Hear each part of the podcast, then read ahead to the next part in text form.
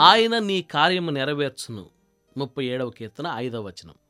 ఒకప్పుడు నేను అనుకునేదాన్ని ఒక విషయం గురించి ప్రార్థన చేసిన తరువాత ఆ విషయం నెరవేరడానికి మానవపరంగా నేను చేయగలిగిందంతా చెయ్యాలి అని.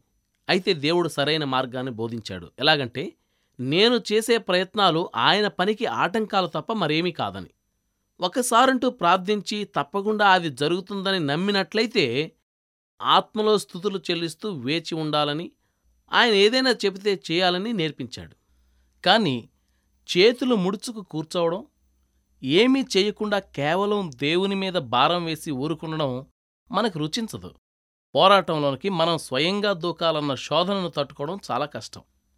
నీళ్ళలో మునిగిపోతున్నవాడు తనను రక్షించడానికి వచ్చినవాణ్ణి తానే రక్షించాలని ప్రయత్నిస్తుంటే వాడి ప్రాణాలు కాపాడడం ఎంత కష్టమో మనకు తెలుసు. అలానే మన పోరాటాలు మనమే పోరాడుతూ ఉంటే మన పక్షంగా యుద్ధం చెయ్యడం దేవునికి కష్టమైపోతుంది.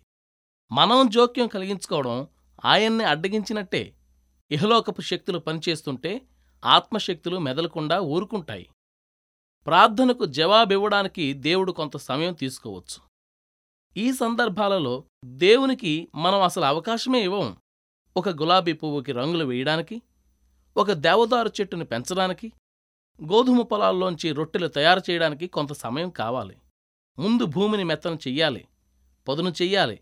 ఎరువు వెయ్యాలి. నీటితో తడపాలి. మొలకెత్తడానికి వేడిమి కావాలి.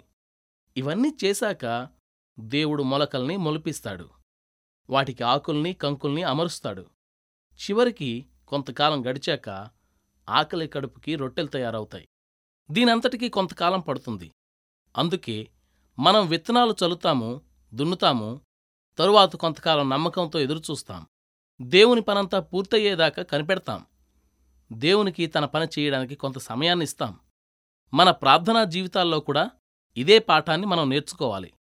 ప్రార్థనలకు జవాబు ఇవ్వడానికి కొంత సమయం దేవునికి ఇవ్వండి.